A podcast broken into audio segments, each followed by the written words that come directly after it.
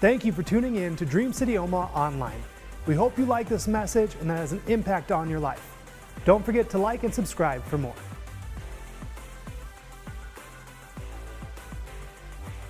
Amen. Good morning, everybody. How's everybody doing today? Good. Hey, fellas, that's this Saturday. I know the is it next Saturday? Is it this Saturday? How do you say it? It's this coming Saturday, which is crazy that this coming Saturday is already July 2nd. Like, I don't know how I don't know how that happens. It seems like from from Memorial Day to Labor Day, we're in like this this time vortex where time moves at like one and a half times speed. And then from Thanksgiving through like the the middle of March, it's like half speed. And it goes so slow through spring, and then it goes th- so fast through summer. But that's this Saturday. I want to encourage all the, the fellas to come on out this Saturday. We're going to be continuing our, uh, our discussion, our talk on redeeming manhood and, and biblical masculinity, what it means to be a man, not according to the world standards, not according to what our friends say or according to social media, but according to God's word, what does it mean to be a man? So that's this Saturday. I want to encourage you to come out. And then our discipleship term starts July 15th that second Wednesday in July, I want to make mention of that as well. All of that's online. It's on the events page, so you can get on there, sign up for uh, for classes for the discipleship term. This morning, I do have uh, I have the privilege of bringing God's word, and I will here in just a moment. want to want to thank Pastor Dobie for filling in last week on Father's Day. Hopefully, all the dads had a good Father's Day. Pastor Dobie spoke and and talked about living a life that matters, living a life that counts. And, and how many of you enjoyed his word last week going through Ecclesiastes and the writings of King Solomon? Did a great job. Got a, a message from the Lord today. Before I get into that, I do have a, uh, a statement that I've prepared. And when, when I read from a piece of paper, you know that it's official. And I, I want to, before I start, I want to, to let you know this is not my letter of resignation. So, like some of you, I know some of you are having flashbacks to 15 years ago. Don't worry, it's okay. Uh, this is not my resignation, but I did prepare a statement, and I want to read it for you. Uh, I thought, do I do I write it? Do I do I just share from the heart? And so I decided to put my heart on paper because I wanted to make sure that I communicated uh, exactly what I wanted to say and what the Holy Spirit was putting in my heart to say. So here we go. Are you ready? Some of you have no idea what I'm going to talk about, but we're gonna we're gonna share it. If you've been around Dream City, you know my stance on politics. I will never place politics above his kingdom because I'm a citizen of heaven before I'm a citizen of the United States. And my job is to make disciples of Jesus, not disciples of a political party. As Christians, we need to live according to kingdom principles first and foremost. And as citizens of this country, I do believe that it's our civic duty to participate in our constitutional republic to ensure that our values and our voices can be heard.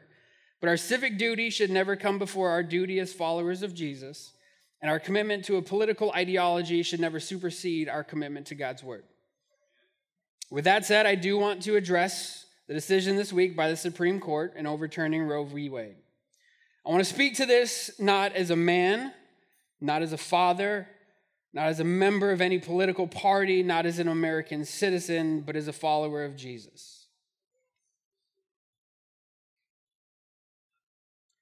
My heart rejoices for the countless innocent lives known by God, formed by Him in their mother's womb, and created in His image that will have a chance to reflect God's glory through their lives.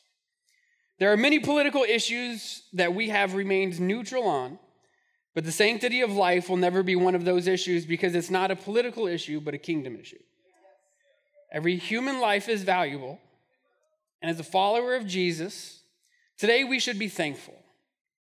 I will say it again unapologetically this was a major victory, not for a political party, but for kingdom principles.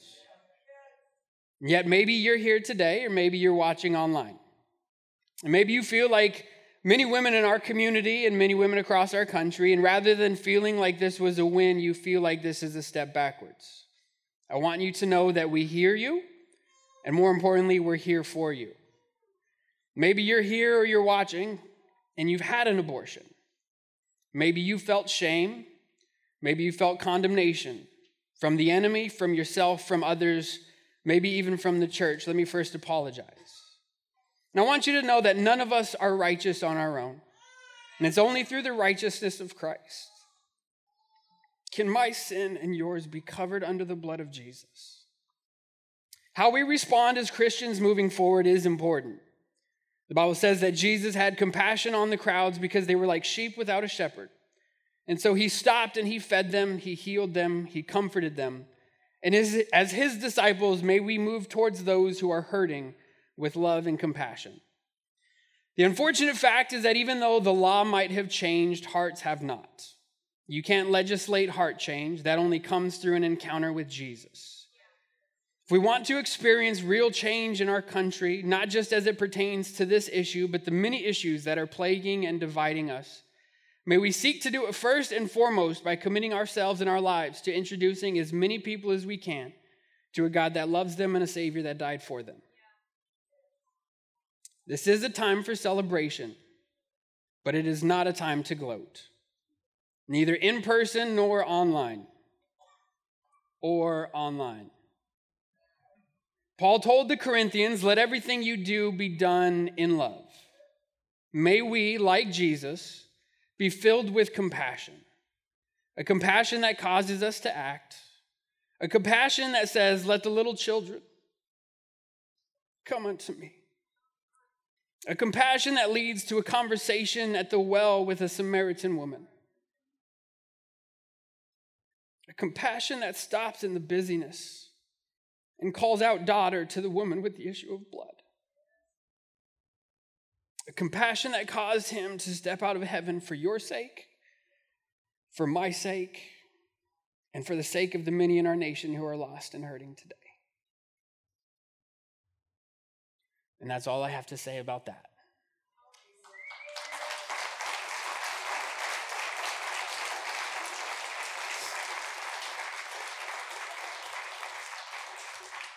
Lord, we thank you. Lord, today we celebrate again, not, not even as Americans, not as members of any party or in accordance with a political ideology. But Lord, we celebrate as citizens of heaven, as sons and daughters of the Most High. Lord, today we, we rejoice with those who rejoice. But God, I pray that we would also be moved with compassion. That we would also be, be moved to act when action is needed and required. Lord, we pray for our leaders. We pray for President Biden. We pray for Vice President Harris. We pray for our Congress. We pray for the Supreme Court. We pray for our governor, our mayor, our state legislature. God, we, we pray that you would give them wisdom. God, I pray that you would surround them with godly people, with godly influence. Lord, as we as we seek to first be citizens of heaven and second Americans, Lord, I pray that the latter would not supersede the first. That we would keep the main thing the main thing, and that is being a reflection of your heart, your love, your character in our world, shining your glory for others to see. God, that is the church, this would be an opportunity for us not to, to revel in our victory, but instead to be the city on a hill that can't be hidden, the light that shines. Light that shines for others to see. God, I pray for those that are hurting today. I pray for those that are feeling shame and condemnation today. I feel I pray for those that are confused today. Lord, wherever they find themselves, I pray that you would invade their space just as we sang this morning that you would invade ours. Reveal yourself to them, your love for them, your plan for their lives. God, give us grace that we would walk in humility, doing everything in love, showing compassion on those around us, just as you had compassion for us. We love you.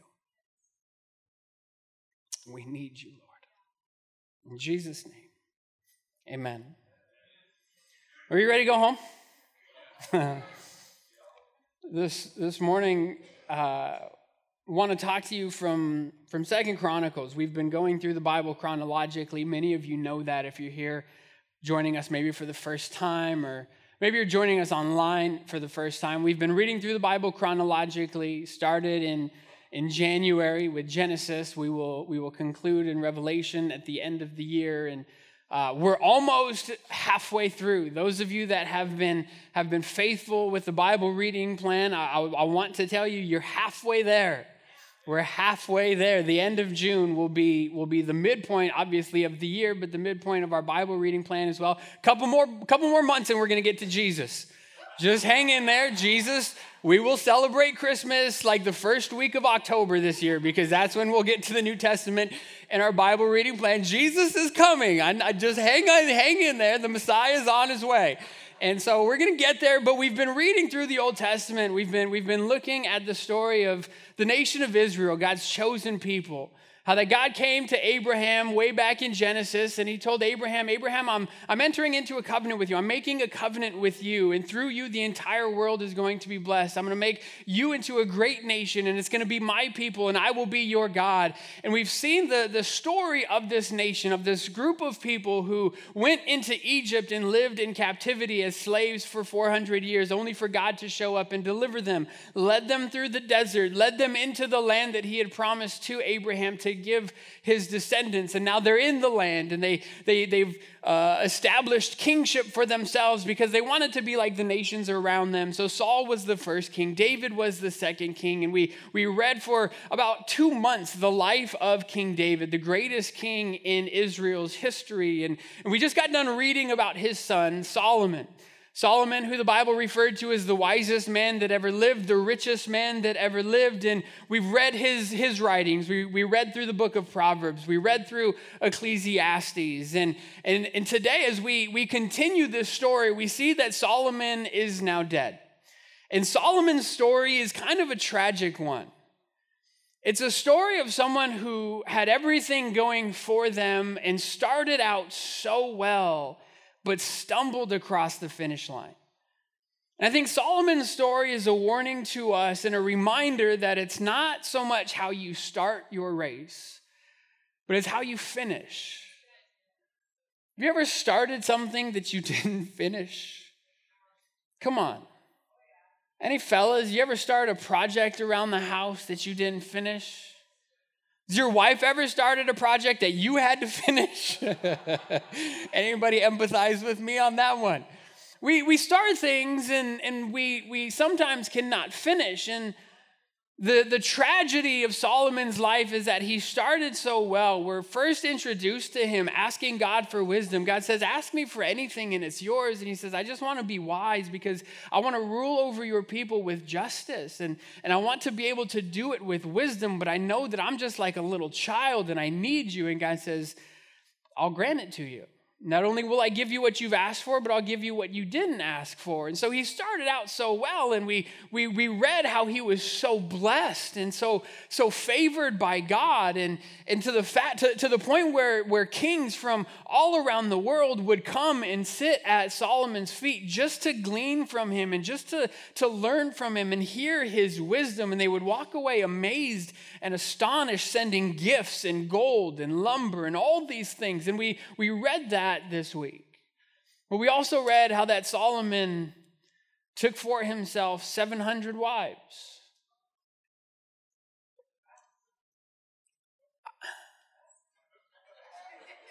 Listen, I got one. And one's about all I can handle. And there's times where I can't even handle that without the grace of God. Hello? Not for you, because of me. He had 700 wives from all over. And, and when God led them into the promised land, what did he tell them? He said, Don't marry women from, from other nations. Don't do that because they will turn your heart away from me, is what he said. So Solomon takes for himself 700 wives from these different nations, and we read in the scriptures that those wives turned his hearts away from God. And to please his wives rather than please God, what he did is he established temples to these false gods. He established worship places to, to these pagan gods. God was very displeased with that. So God comes to Solomon at the end of his life and he says, Solomon, you had the recipe for success. You had it all. If you would have just kept your eyes on me and remained obedient to me, my promise to David and my promise to you was that one of, one of your sons would sit on the throne of Israel forever. He says, But because of your disobedience and because of what you've done and because you've allowed your wives to turn your heart away from me, I'm going to, to rip the kingdom away from you. He says, But because of your father David, what I promise to do is, is I will let your, I will let your lineage and, and your descendants continue to rule over one tribe. I'll give you one tribe, but I'm giving the rest, I'm giving the other 10 to one of your servants. I'm ripping the kingdom out of your hand to give it to somebody else. And Solomon stumbles across the finish line. And this week in our reading, there were so many different lessons to be learned. Like, really, we could have taken this week's reading and done like a two month series just on that. You look at the, the establishment of the northern kingdom. The, the kingdom is now divided. It's the, the nation of Israel, the kingdom of Israel in the north, and the kingdom of Judah in the south. And David and his descendants will continue to rule over Judah while, while Israel is, deals with infighting from here on out. And as you read and as we continue in our Bible reading plan, what we will find is that the kings in Judah in the south, for the most part, they will do what is right in God's sight. For the most part, they'll, they'll follow God's ways, they'll follow his commands. There, there will be slip ups from time to time, as there are in, in all of our lives. But for the most part, they will keep their eyes on God. What's interesting is the northern kingdom, from the moment that it's established, is constantly in rebellion. It's constantly plagued by evil kings who are doing evil things in the sight of God, and they pay, they pay the price for that. What's interesting to me is this kingdom was established out of rebellion, and out of the, the root of rebellion, rebellion continued in the kingdom of Israel from that time on. And what that tells us is how you end one season and enter into another is very important. How you enter into a season of life is important. Some of you are ending seasons. You're entering into new seasons, new seasons of employment. Maybe, maybe you're packing up and you're moving, you're going somewhere, and, and new seasons in relationships. How you begin that season is determined by how you end the previous. And if you leave the previous season with bitterness, you'll enter into the next season sowing bitterness, reaping bitterness. If you enter in with unforgiveness, you will reap unforgiveness. Whatever you take with you is what you will plant in this new season of your life. We saw how that Solomon had, in his wealth, he had, he had his craftsmen build 500 shields made of pure gold. 300 of these shields weighed 15 pounds. 200 of these shields weighed four pounds. That's a lot of gold. He had them build these shields not for any military purpose, not, not to protect anything, simply as decoration. If that gives you any idea into how much Solomon had. He builds 500 shields made of pure gold and just lines the wall. Imagine, imagine that was your house. You're trying to figure out what picture to hang on the wall. How about that 15 pound shield of pure gold, along with 499 others just like it? And these shields were, were not meant to be, to be prideful of Solomon, but they were a reflection of God's favor that was upon his life. And the reason that there was favor upon his life and upon the kingdom is because they were in right relationship with God. And as they're in relationship with God, God blesses them, and out of that blessing, Solomon decides to build these. Well, one day, Solomon's son takes over. He abandons God. He turns from, from God's commands, and Egypt invades. An army from Egypt comes, and, and as they invade, they, they take everything back including the 500 shields. So, what does Solomon's son do? He has his craftsmen build new shields. But they're not shields made of pure gold, they're shields made of bronze. As if to cover up the shame of what had happened, as if to cover up the mistakes of his past. And I read that and it's like, God, how many of us are walking around with a cheap imitation? How many of us come into church and we, we might sing a couple songs and we might put on the, the good face so that people think that we have it all together, but it's just a cheap imitation because inside we're nothing. We have nothing. Yet you've called us to walk in righteousness and you've called us to walk in favor and you've you've ordained that for us if we would just be in relationship with you and yet God out of our own rebellion we are putting on cheap imitations rather than walking in the fullness of the abundant life that you have called us to. So many so many lessons to be learned as we read this week but but I want to focus on King David's great great grandson, Solomon's great grandson, a man by the name of Asa. Now, Asa's story is found in, in Second Chronicles. We also read about in First Kings because we're kind of reading them both because they kind of parallel each other, give us the history of the nation. Uh, but but I want to read from from Second Chronicles in in Asa's life, like his his great grandfather, like his grandfather, like his father was was marked by seasons of success and seasons of failure. And this morning, for, for our time together, I want to talk to you about the difference between success and failure. The keys to, to living in success rather than ending up like Solomon and stumbling across the finish line of life. Because sometimes, sometimes the difference between success and failure is so razor thin. Sometimes it just comes down to one decision. Sometimes it comes down to one choice. All you have to do is ask a Husker fan what the difference is between success and failure. Right? How many Husker fans, Husker football fans? All right. If you're not, we'll pray for you at the end of the service and we'll believe that God can work in your heart. How many of you Husker fans remember what our, our, our record was last season?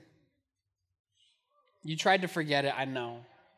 Three wins, nine losses. One of the worst seasons, according to our record, that we can remember for a very long time. But of the nine losses that we had, do you know what, what the average margin of defeat was? In nine losses throughout our season, we lost by an average of six points. One possession, one play, Michigan State, it was one punt in the wrong direction. Michigan, it was one fumble late at the game at the end of the game. So many things. If you ask Scott Frost, Coach Frost, what's the difference between success and failure? He will say it's about this much. It's not, it's not a lot. And sometimes in our lives, we we need to understand that the importance of every decision that we make because the difference between success and failure is sometimes just this. It's just one attitude, it's just one habit, it's just one action, it's just one thought, it's just one it's one interaction, one encounter. Before we get into understanding how we find success, I think it's important that we define success. I think the reason why so many people struggle with finding success in life is because they haven't defined what success looks like for them. According to the world, success might look like having the biggest bank account, might look like having the biggest house, having the nicest car, going to the best schools, having the most followers on social media.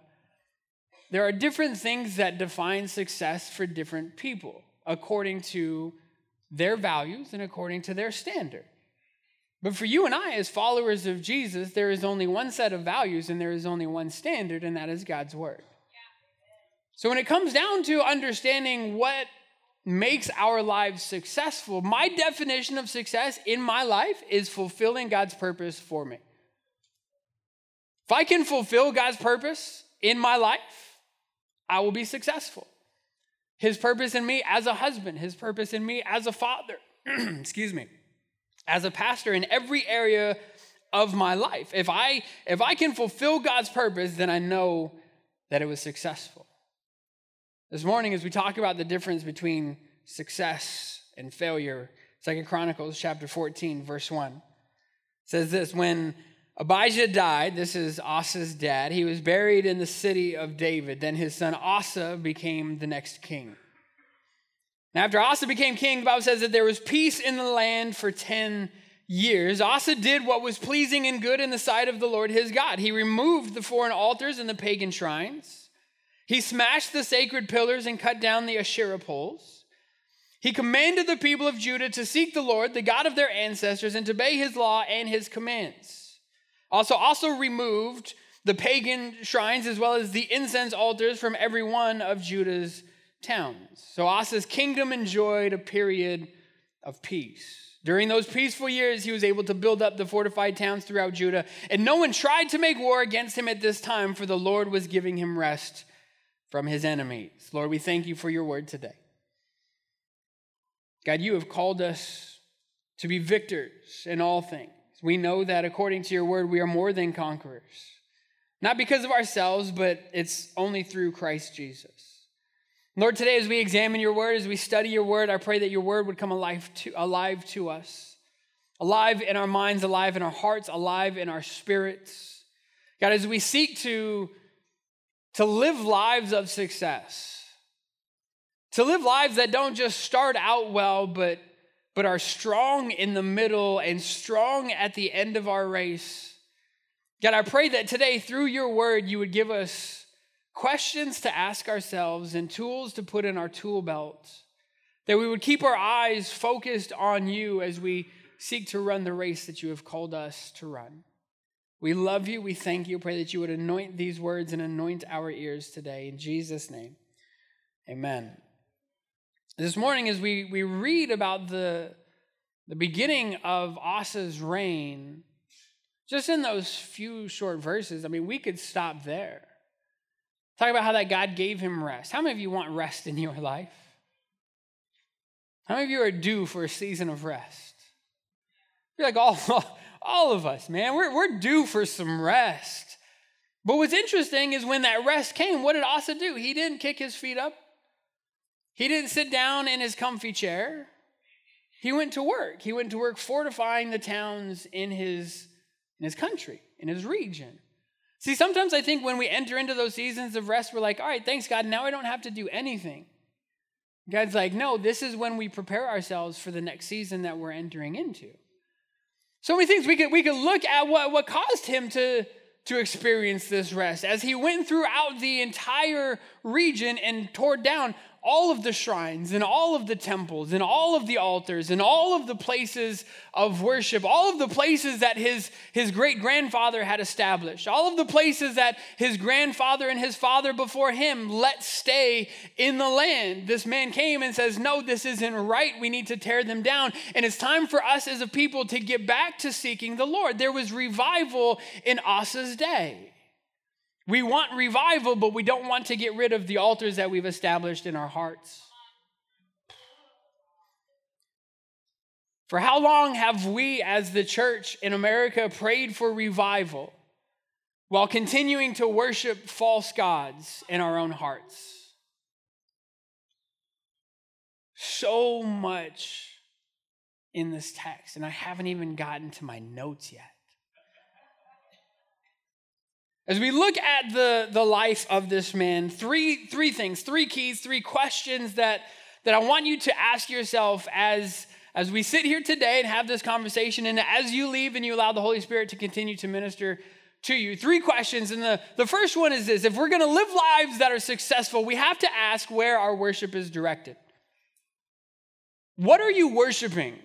Essentially, is the question. Because this is one of those one of those things that will set the course of your life. If you want to be successful, then you have to be careful of the things that you worship.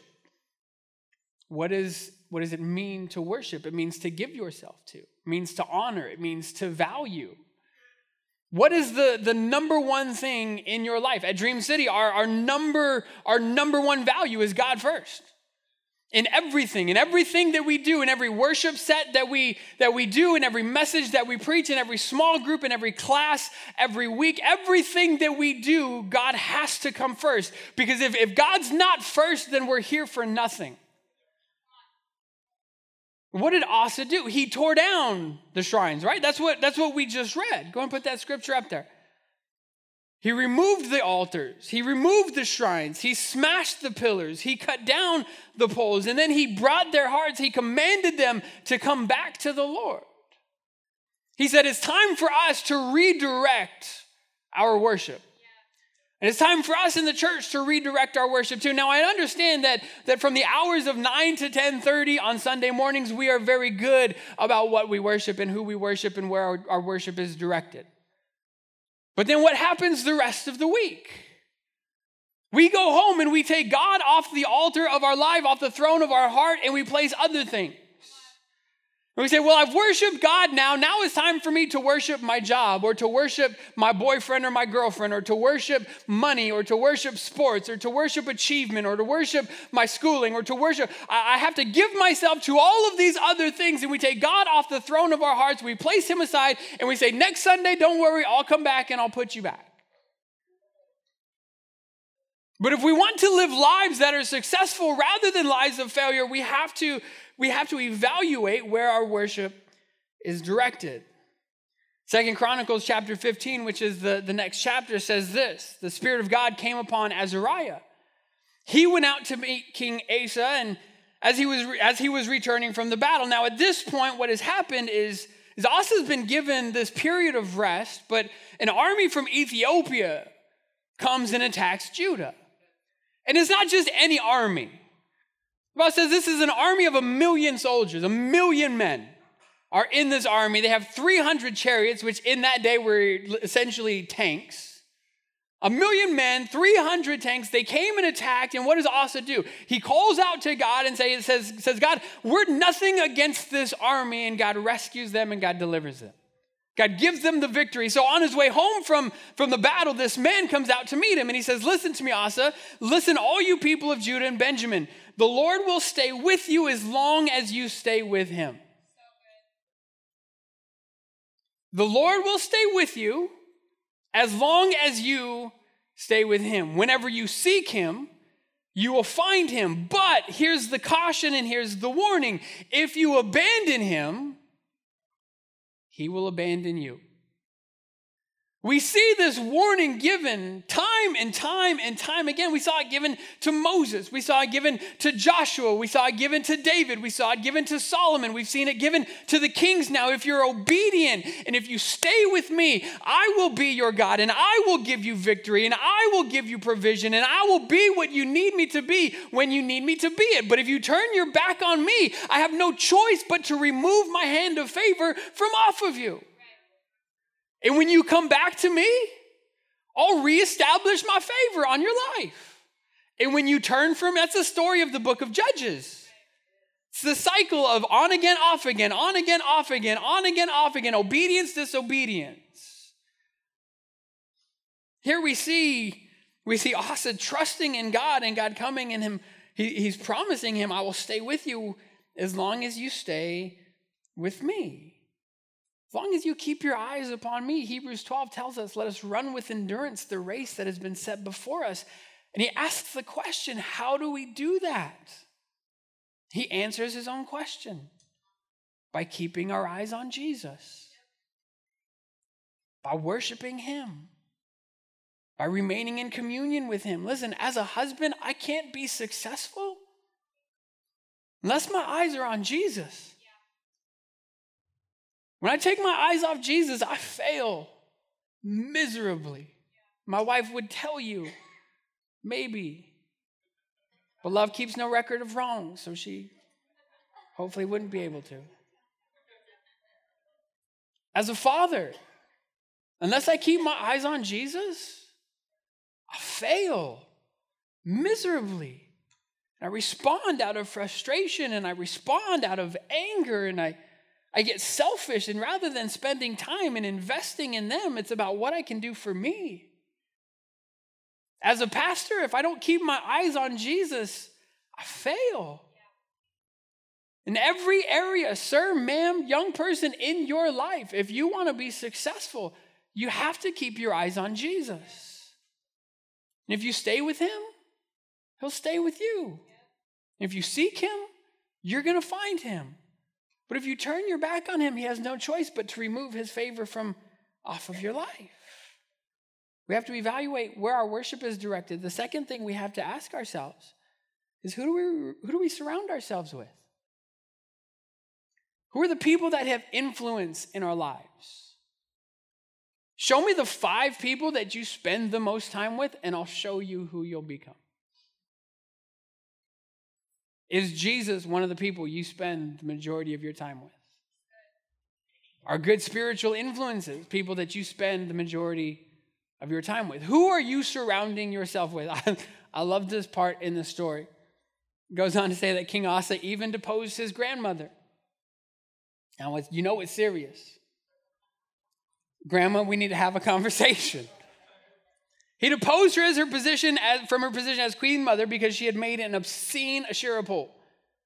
This is a place of worship for a false god. He cut down the pole, he broke it up, and he burned it in the Kidron Valley.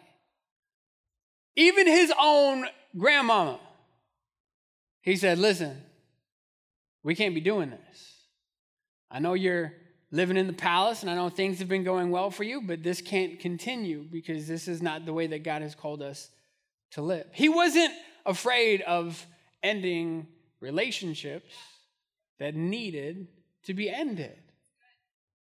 He wasn't afraid of cutting ties when it called for that. If there are people in your life that are leading you in any direction other than into God's purpose for your life, you need to either one, limit the amount of time you spend with them, limit the influence that they have in your life, or two, cut it off altogether. We have to be careful of the people that we surround ourselves with. 1 Corinthians 15 says, Bad company good, corrupts good character. You ever been guilty by association? Wrong place, wrong time? I didn't do it. It doesn't matter. You were there. Anybody know what I'm talking about? I remember in high school, it was lunch. I was in the bathroom. And as I was leaving the bathroom, there was, there was three of my friends that were with me, and we were all walking out together. And as, as we were walking out, the principal was walking in. The principal walked in and he went into one of the stalls. And as we walked out, I walked out first. I didn't see anything, but one of my friends had turned the lights off. I could tell you the name of the person, but I'm not going to. But we walked out, he turned the lights off, and, and about five minutes later, the principal comes out of the bathroom. He comes into the, the cafeteria and he says, You, you, you, and you, my office now. Like, I didn't even do anything. The guy went down there and he's like, Which one did it? I said, I don't know. Who was the one that did it? I don't know. He says, Well, since nobody's going to tell me who did it, you all have in school suspension. I know. This is the one time I ever got in trouble in school. Yeah. He said, You're all in trouble if, if, if nobody's gonna tell. Listen, I didn't do anything, but because of the people that I was with, they brought me down. I got in trouble the same way that they did. And it's the same in your life. It might not even be you. You might have good intentions. You might be trying to run your race and live your life and keep your eyes upon God. But the people that you're surrounding yourself with are taking your eyes off of Him and trying to put them on all of these other things that you're not meant to be putting your eyes on. And you find yourself worshiping all of these false gods with other things sitting on the throne of your life, wondering how you got there. It's because of the people that you've allowed to influence you. You need to evaluate who do you who do you allow to speak into your life? Who do you surround yourself with? And then third, the, the third thing. Where do you place your trust? What do you trust in? When times are hard, what do you turn to? When money is short, what do you go to? Kids are acting crazy? Who do you call on? When stuff at work is hard, what do you, what do you find comfort in? Where is your trust directed? What are you trusting in? See, Asa started off great. David started off great. Solomon started off great. So many men started off great. Trusted in God, called upon him when the Ethiopians came. God rescued them. Trusted in God. The man comes out. He says, Listen, if you keep your eyes on God, he'll, he'll stay with you. Trust, trust, trust. But he got to a point where He's experienced peace for like 25 years in his, his kingdom now. Nobody's dared to attack him. He's gotten comfortable. He's gotten complacent. He's gotten a little bit of prideful. He says, Listen, I've done it. I could do it again. It's, it's fine. We're good. All of a sudden, Israel mounts an army and Israel comes to, to attack. And we, we see this played out in the story as well.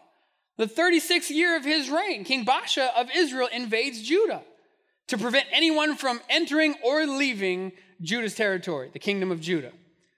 Verse 2 Asa responded. How did he respond the first time? By seeking God. This time he responds by going to the bank. He removes the silver and the gold from the treasury of the temple and from the royal palace. So he goes and he empties his bank account essentially. He sends it to the king of Aram, who is ruling in Damascus, with this message Let there be a treaty between you and me, like between your father and my father. I'm sending you silver, gold. Break your treaty with Israel and start a new treaty with me. See, the first time his trust was in God, this time his trust was in his resources. The first time his trust was in God, this time his trust is in this king of a foreign nation. He goes to the bank, takes out everything he has, brings it to him as a, as a bribe, as an offer, and says, Hey, break your treaty with them, start a treaty with me, stop fighting against me, but start fighting against him. And the king, who just got all this money, said, Okay. So he, so he does. Fights against this other king, but the story doesn't end there. Verse 7 says, At that time, Hanani the seer came to King Asa and he told him, Because you have put your trust in the king of Aram instead of in the Lord your God, you missed your chance. Whew. You missed your chance. Listen to me. I don't want you to miss your chance because your trust is misplaced. I don't want you to miss the, the opportunities that God has for you because your eyes are on other things. You missed your chance to destroy the army of the king of Aram. Don't you remember what happened when the Ethiopians, the Libyans, and their vast army with all their chariots and charioteers? Don't you remember what happened? You relied on the Lord, He handed them over to you. The eyes of the Lord searched the whole earth to strengthen those whose hearts are fully committed to Him. What a fool you have been! What a fool you've been. You've experienced peace and you could have remained in peace and there could have continued to be peace in your kingdom, but now, because you've misplaced your trust, you will be at war constantly. What do you trust? Who do you trust? He trusted in men rather than trusting in God. He trusted his resources rather than trusting God. He trusted in his own thinking. He trusted in his own plans. He trusted in all of these other things. And we can sit here today and say, Asa, what were you thinking? It's so obvious. Why would you do that? But how many times do we in our lives, when things get tough or we get a bad report from the doctor, things aren't going according to our plan and there's a, an enemy knocking on our doorstep, do we quickly put our trust in so many other things? What's really sad is in a few verses we read about the end of King Asa's life. This man who started out so well by destroying all of the pagan shrines and temples, this man who defeated with God's help, the, the, the army of, of a million people, this man who experienced years and decades of peace in Judah, gets to the end of his life, doesn't trust in God. He gets he has a bad report from this man who comes and says, Here's what God says you're going to be at war. You could have had peace, but you missed your chance. And we see Asa at the end of his life. In the 39th year of his reign, he develops a foot disease. Yet, even with the severity of his disease, he did not seek the Lord's help, but turned only to his physicians.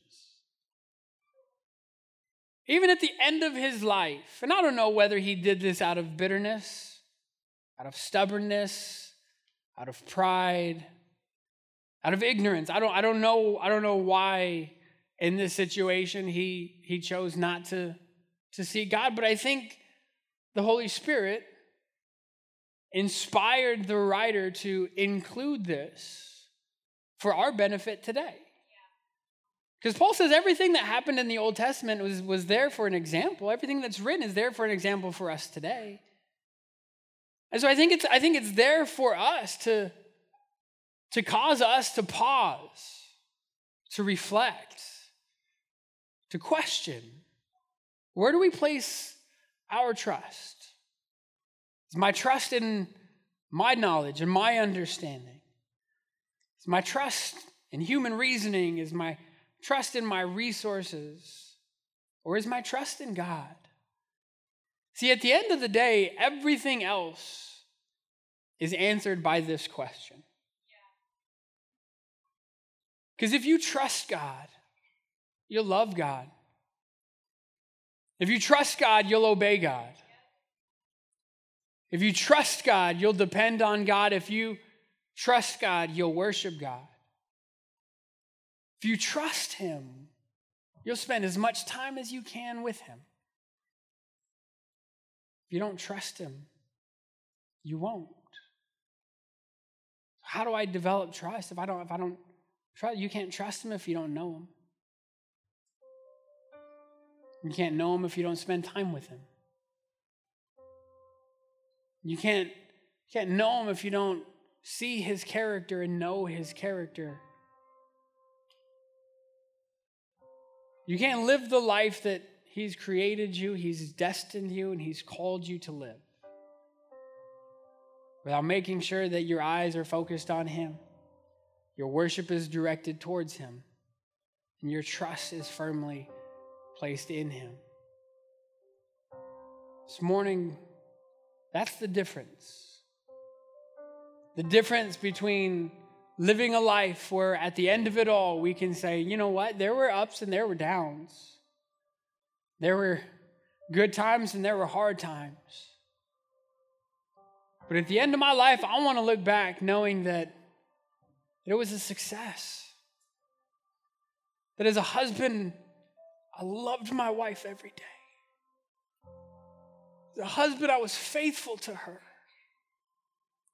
As a father, my kids grew up in the instruction of the Lord and they loved Jesus with all of their hearts. That defines success for me. As a pastor, I was faithful to the call of God upon my life and I led the best I could with His help those that He had entrusted to me and faithfully taught His word. I was obedient when he called me, and I stopped when he told me to stop. I moved when he told me to move. That's success for me. I might, I might, I might leave this world with nothing in the bank. But if I can say those things, then I'll know that it was successful.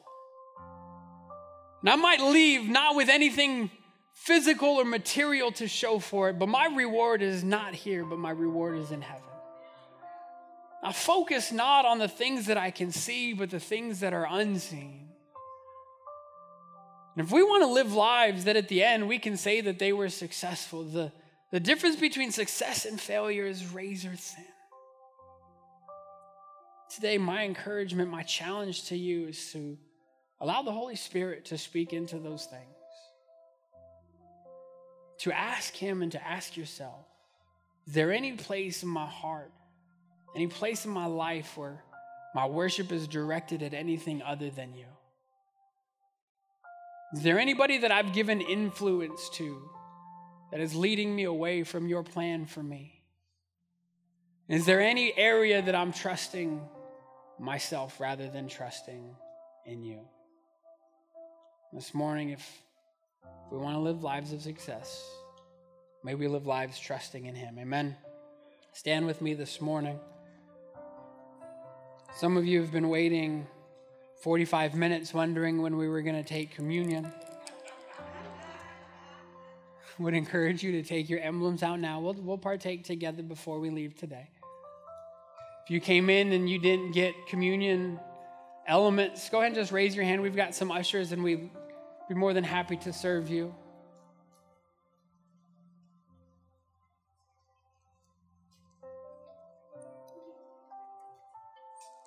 This morning, as we partake of communion, I, I think it's I think it's appropriate.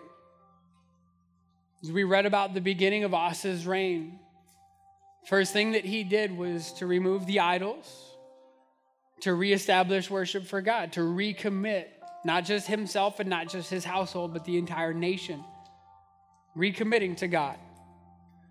And today, as we partake of communion, I want to give you an opportunity to do just that. If you know that there's something in your life that you need to repent of, if there's, if there's sin, if there's there's anything that the Holy Spirit has been speaking to you about today or, or leading up to today that you need to confess and repent and seek forgiveness for, I want to give you an opportunity to do that. If you've never placed your faith in Jesus, you can't be successful in life, true, truly successful, without Him. Bible says, and we read it today if you seek Him, you'll find Him. Today, if you call upon Him, He'll answer you. If you confess with your mouth that He is Lord, believe in your heart God raised Him from the dead, repent of your sins, surrender your life to Him, the promise is your name will be written in the book of life, and there is an eternal hope for you to hold on to.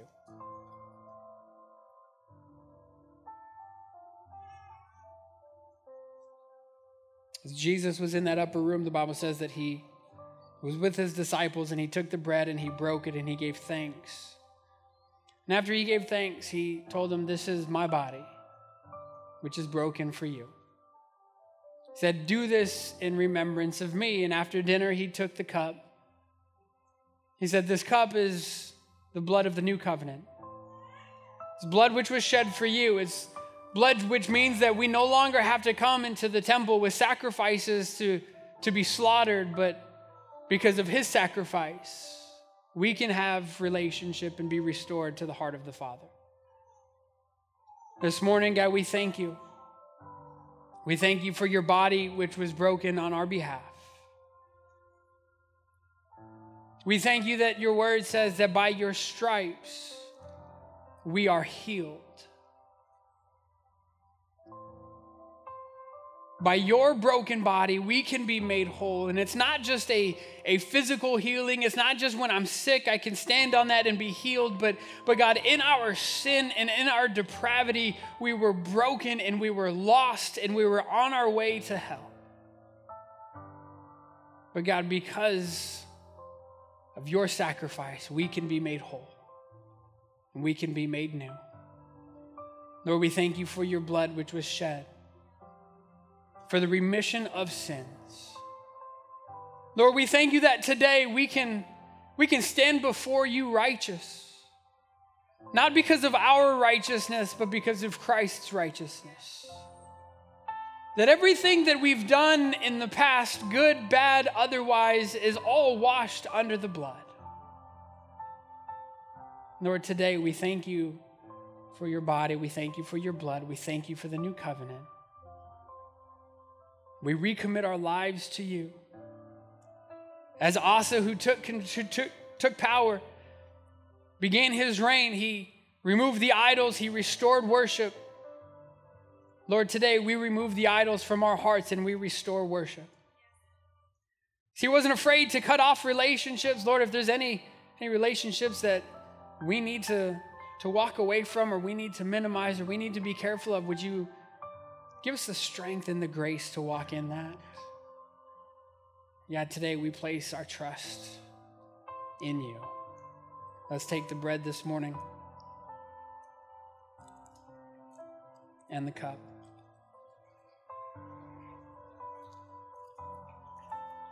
And Lord, as we go this week, pray that you would give us opportunities to be distributors of your hope, of your love of your mercy and of your grace. May we lead with compassion, a compassion that causes us to act in all things and at all times. We love you and we thank you in Jesus' name. And everybody said, Amen. Amen. God bless you, church. Love you guys. Have a great week.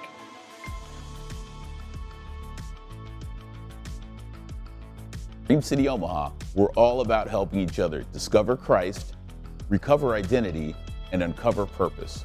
We encourage you to explore our past sermon series and classes to help you find the abundant life in Christ.